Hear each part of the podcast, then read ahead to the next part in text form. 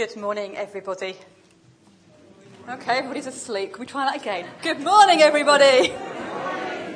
Okay, you don't have to watch people coming in. It's embarrassing enough for them without being watched. Just let them come in. We'll concentrate on what we're doing. It's really good to be together. Uh, sort of the fact that this is the end of the Scottish October break and the start of the English half term, I think, is showing. We are a few people down, but it's lovely to have people who we've known for a while and people who are visiting for the first time here today. And we are, of course, here to worship God. So we're going to start by hearing some words from Psalm 119, and we're going to hear those words in the message paraphrase. How can a young person live a clean life? By carefully reading the map of your word. I'm single minded in pursuit of you. Don't let me miss the road signs you've posted. I've banked your promises in the vault of my heart so that I won't sin myself bankrupt. Be blessed, God. Train me in your ways of wise living. I'll transfer to my lips all the counsel that comes from your mouth. I delight far more in what you tell me about living than in gathering a pile of riches. I ponder every morsel of wisdom from you. I attentively watch how you've done it. I relish everything you've told me of life. I won't forget a word of it. Be generous with me, and I'll live a full life. Not for a minute will I take my eyes off your road.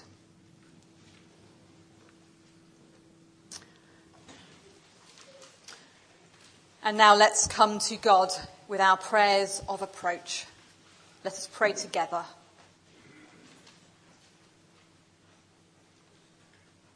Loving Word of God, Jesus Christ, Saviour of us all, it is you who by your Spirit call us and draw us here and now to worship you. It is you who stirred us from slumber, cajoled us to wash, dress, and get out of the house, to meet with like minded people, to sing our praises, offer our prayers, and seek your voice amidst the clamour of daily living. So we pause, taking a moment of silence simply to relax in your presence to rest in your arms, to become aware of your loving welcome.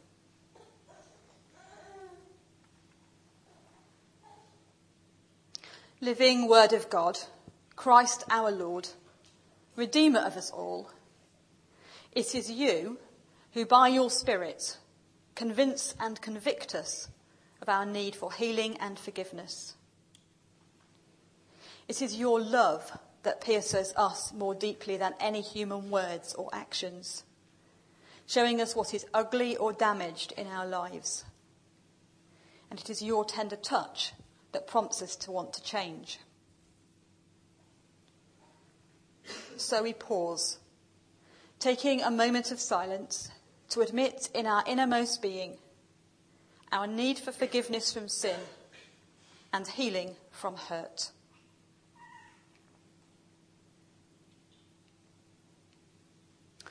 Hopeful word of God. Jesus, our brother, accompanier of us all. It is you who by your Spirit enable us to walk together in all our diversity as we seek to live authentically as disciples.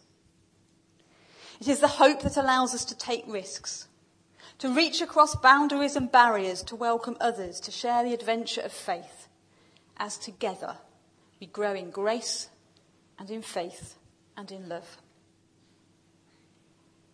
And so we pause, taking a moment of silence to rededicate ourselves to be open hearted, open minded, and open handed in our discipleship of Him whose name we bear, even Christ our Lord.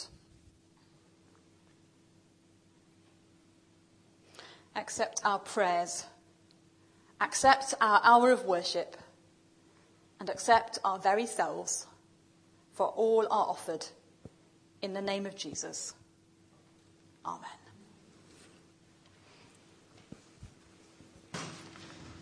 This morning's reading is Hebrews chapter 11, starting at page 284 in the Pew Bibles.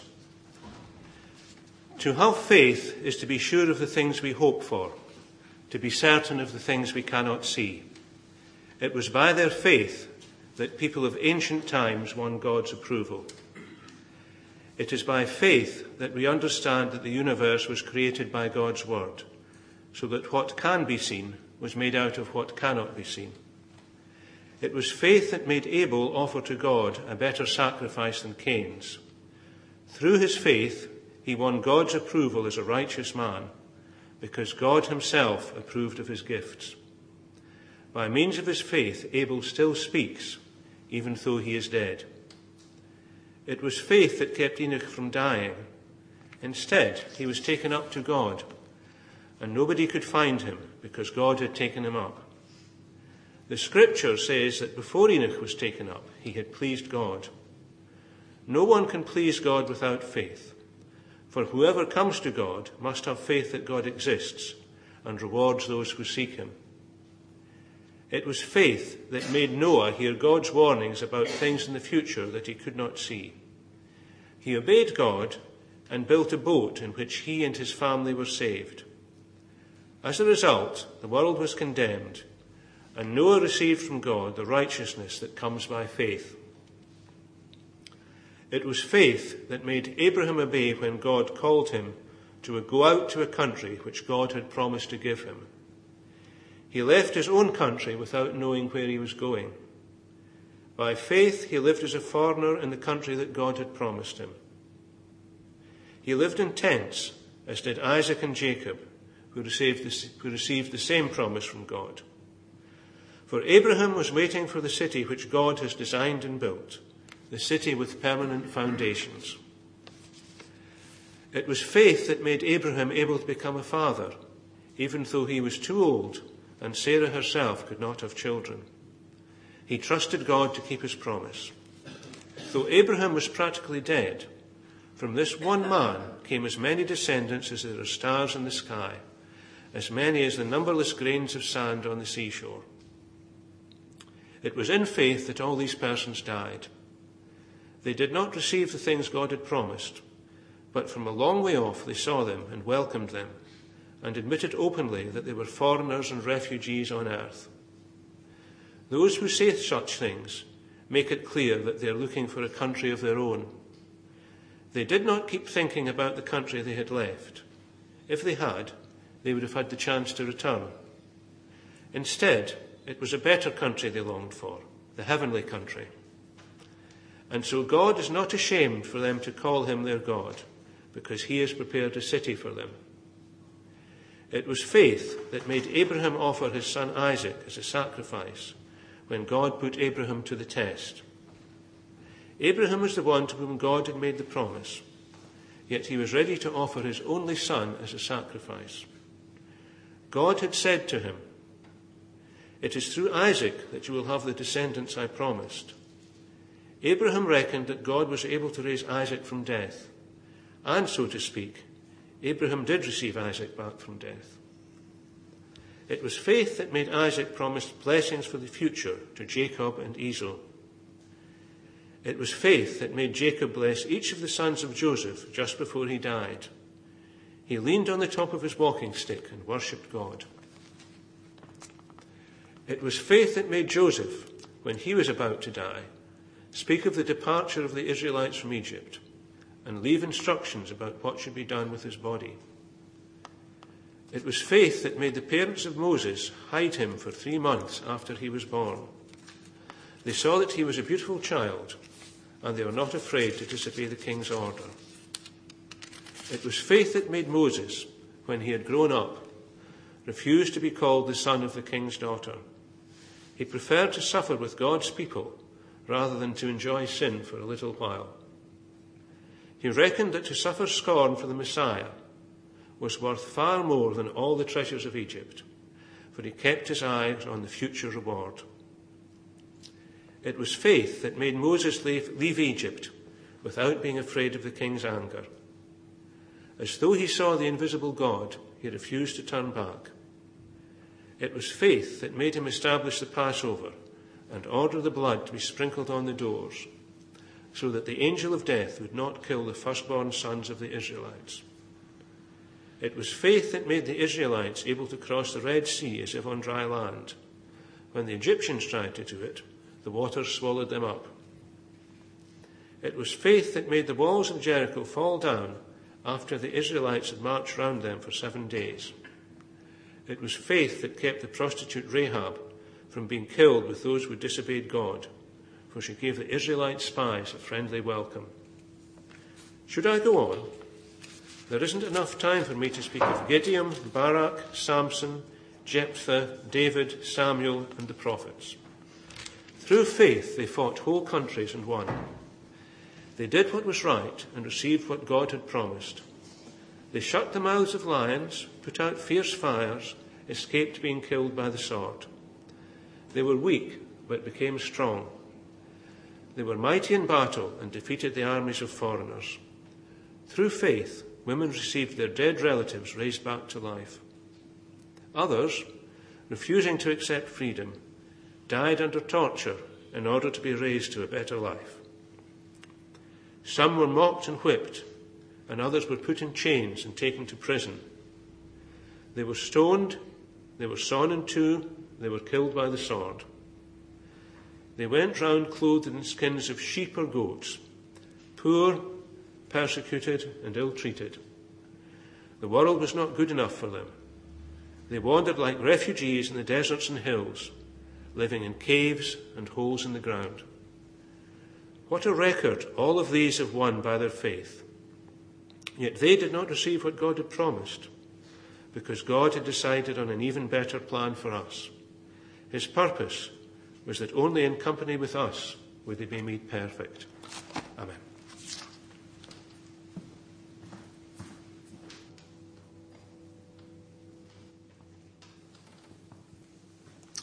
This is when I realised I forgot one of my preparation bits this morning. Never mind. When you came in, you should have found in your hymn book a piece of paper around about this big talking about heroes of faith, saints or sinners. And I have an exercise for you to do that probably needs Bibles, and I suddenly thought, actually, I didn't get the Bibles out. So um, the really, really holy people who bring their own Bibles to church with them will be okay. The really, really authentic people who don't bring their Bibles to church with them might want to sneak over to the cupboard and get one, and I promise not to look. It's my fault I didn't get them out. What I'm going to suggest is that in, perhaps with a person next to you or somebody behind you, in a two or a three, um, you look at some of these people and ask the questions that I've asked about some of these heroes of faith who are mentioned in Hebrews 11. And what I'm going to suggest is if the people sitting in this bit of the church start with Noah and move on to Abram if you get time. The people kind of in the middle, if you start at Jacob and move on if you get time.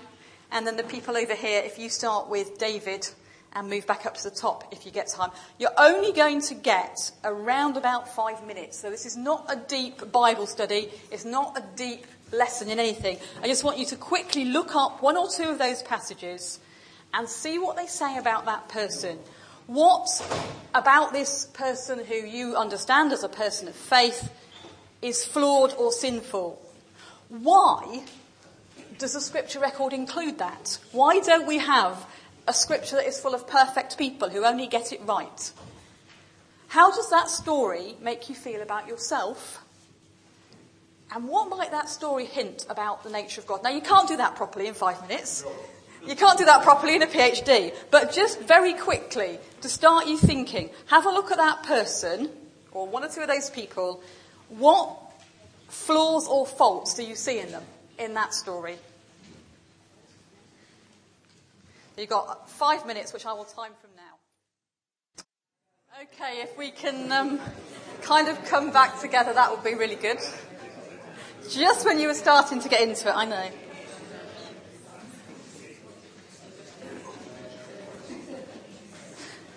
Thank you all very much for indulging me in doing that. I'm not going to shut some people up now. I've got them going. It's great. Really, oh, we've got into this person and, and now you don't have to, to tell me, but my suspicion is that you found that those people actually weren't quite such lovely heroes as we sometimes think. It's about 20 years ago, I was at a lunchtime Bible study at work. I was very holy in those days. And the leader set this passage, Hebrews 11, against the Ten Commandments in Exodus.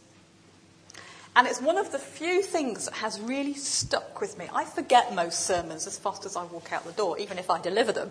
And I, that's fine if you do as well. But this one has stuck with me for more than 20 years. That nearly everybody in that list in Hebrews 11 broke at least one of the commandments. And usually broke them after they had been called and commissioned by God. Abram, he lied. He pretended his wife was his sister.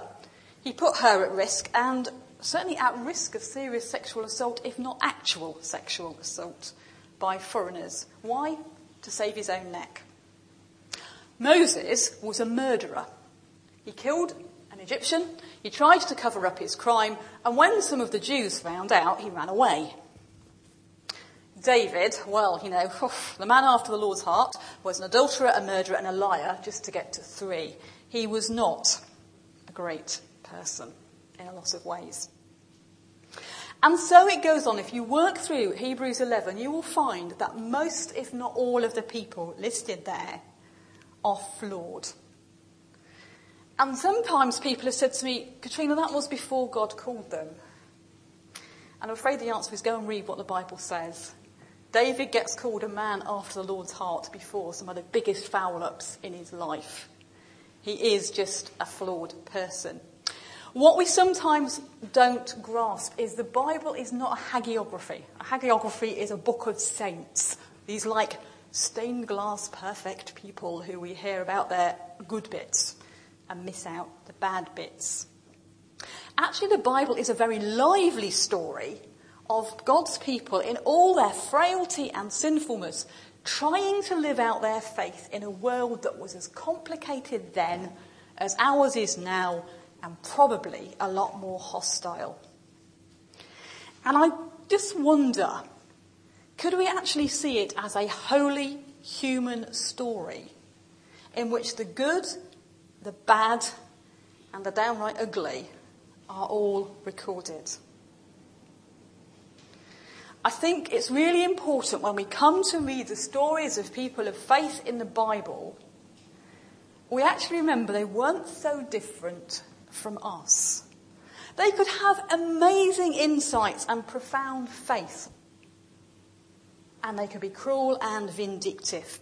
Just found Peter going through my mind. Peter, who one minute recognized Jesus as Lord, and the next minute said, Oh, no, no, no, Lord, that's never going to happen. One minute they're right there with God, and the next minute their clay feet are showing through, just like anybody else's.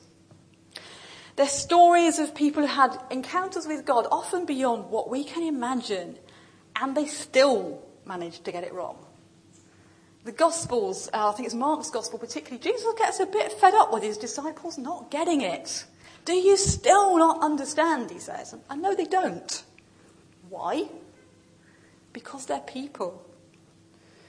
When we come to read these stories, I think it's helpful to understand that most of the time, most of these people probably felt a lot like we do. We don't get the stories of the days that they felt really unhappy, usually, or the days that just went okay and nothing much happened. We get a selection. And we need to remember that this is not a blow by blow biography of everything that happened in these people's lives because all the books in the world couldn't contain that. But these are stories selected under the guidance of God's Holy Spirit to give us a better understanding of what it means to be people of faith. Probably a better understanding of human nature. And certainly to give us a glimpse into the nature of the God in whom these people trusted. The God in whom we also believe and trust. It's interesting if you stop to think about it, how few names are in the Bible. Most people, actually, we never hear their names. The woman at the well, the boy with the loaves and fishes, the leper, the slave, the servant, whoever it is, they don't have a name. And beyond that, there are people who don't even get mentioned. They're just getting on with their lives. All those Israelites, all those people who lived in the Samaritan village where the woman at the well went back to. Just people who were getting on with their lives. And what we get are these exceptional moments. The moments that something is really important that needs to be passed on to us. So if these stories are about human people who foul up, about people who are frail and failing, how can they be holy? What makes them different from the awful stuff you read in the tabloids? How is this collection of stories able to talk to us about the God in whom we believe and trust? The first thing that really strikes me, and it goes right from the beginning to the end, is that God refuses to give up on the enterprise of humanity. We get the kind of Noah story, which is the closest I think God comes to giving up, where you would get the eight in the ark with the animals and the rest swept away. But we have this story of a God who goes on and on and on, giving people second chances and third chances and fourth chances and goodness knows what. I don't know that we would be quite so good at giving people more and more chances like Moses had or David had or whoever it is. Now, yes, there are the people who are mentioned as God having rejected them. Um, I'm kind of being a little bit selective. I'm not going to pretend otherwise. But on the whole, we see in God a God who recognises our potential. A God who says, well, yeah, okay, you're all a bit curate's eggy, good in parts and rubbish in parts, but there is potential, and I can take that potential and transform it. Those people in Hebrews 11 are good and bad and ugly. And yet, they are seen as people of faith, people who walked with God. And some of the things they did are amazing, aren't they? Abram, who was an old man, left behind all that was familiar to go on an adventure into the unknown. Moses gave up the privilege of Pharaoh's court to go and get his people free. And there were all the people whose names we don't know. If we were to write our list of people of faith, we could be like that writer of Hebrews. It's a long reading, wasn't it? You did well not to fall asleep, and Norm did especially well to get all the way through it. But we could go on and on and on listing people of faith from the Bible. But there's something really special right at the end of it that we're in danger of missing if we fall asleep before we get there. Because the story doesn't close at the end of this book. That list in Hebrews doesn't say, that's it, those are the people of faith. Done. It actually says that we are part of that story too. It is only with us that these people can one day reach perfection. The story of the people of faith, the people who God gives more chances to and more chances to and more chances to.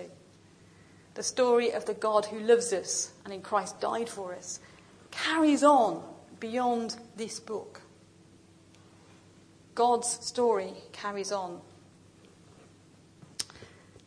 Now, if we're honest, no matter how long we've been a Christian, and how much we read our Bible and how much we pray, we're going to find some ugly bits. Because all of us, every single one of us, sometimes gets it wrong. And all of us sometimes gets it very, very right, even if we're not very good at praying, reading our Bible, and such like and so forth. And most of the time, most of us just get on with it. But this God who inspired faith in all these people long ago, is a God who loves us and equips us and trusts us to carry on the story. This is a story full of hope. A story of a God who never gives up on us because of our failings. And a God who in Christ brings us the hope of a future where all will be redeemed. It's a holy story. It's a story in which every single one of us is important, young or old, secure or questioning, holy or whatever the opposite is. Every one of us matters in that story. And I think that's part of what's so amazing about this book, the Bible, is as we read it, in some ways it acts like a mirror. We can see glimpses of ourselves in this story. We can see examples of people whose lives were changed by their faith in God and or their encounter of Christ. And it seems to me that that's why it's important. That as we read, as we reflect, that we are challenged to see how Scripture confronts us in our goodness and our badness, in our ugliness and our beauty. And for us to receive from God a renewed assurance of healing and hope and forgiveness. It's a book full of promises of a God who is love. And as we receive that love, so we discover our own potential and we can be God's agents of change in this time and in this place.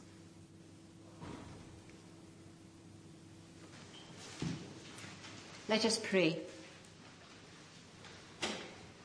Creator God, author of diversity, we marvel at the differences in the world in which we live. The mountains and valleys, forests and desert, land and seas, and all the myriad creatures in this world. We rejoice at the diversity of people in the world. Tall and short, dark and fair, happy and sad, and the wondrous combination that makes us all who we are, all so similar and yet so unique and loved by you. In this last week, we have shared with the whole world the joy as we have watched the wonderful rescue of the miners in Chile and we give thanks for all those involved in their rescue. And we pray for these men and their families in the days ahead as they face their lives returning to normal and yet lives which will never be the same again. But Lord, you know that our world is a world that can know heights of jubilation, but also depths of sorrow. And we think too of the attempted rescue of Linda Norgrove. And we, as we rejoice with the rescue of the miners, so we grieve with the parents and friends of Linda as they come to terms with the loss of their loved one. Their anguish and grief must touch your heart as it touches ours. And we ask that you will give her folks the strength and peace they need to bring them through these dark days. We live in a marvellous world and yet a world that is so broken by war and strife, by hatred and injustice. We read, Blessed are the peacemakers, and we pray that you will guide all leaders to seek for ways to bring peace into this world. And we ask you to turn the hearts and minds of those who seek revenge and domination to seek for peace and reconciliation instead. When you walked on this earth, you knew of the hopes and fears, the joys and sorrows, the pride and shame that we can all feel at times, and we pray especially for those who at this time are fearful for themselves or their loved ones. For those who are facing an uncertain future, either through illness or redundancy or change of circumstances. We pray for those who care, for those who are finding the going tough, for doctors and nurses, paramedics and social workers, and for the multitude of voluntary workers who give of their time and energy so freely. We pray too for those who, for whatever reason, feel ostracized by society, by their family, and even by the church. May they know that they are loved and accepted by you, and bring us all to a greater loving acceptance of each other because we are created in your image. And we give thanks for Jim Gordon and for all the love and guidance he has given us here in Hillhead. And we pray that you will quickly restore him to full health and strength. And at this time, when he now has to accept the support that he needs, that he will rest in your sure love. So, Heavenly Father, hear these our prayers and those that we as individual offer for ourselves and for our loved ones. Amen.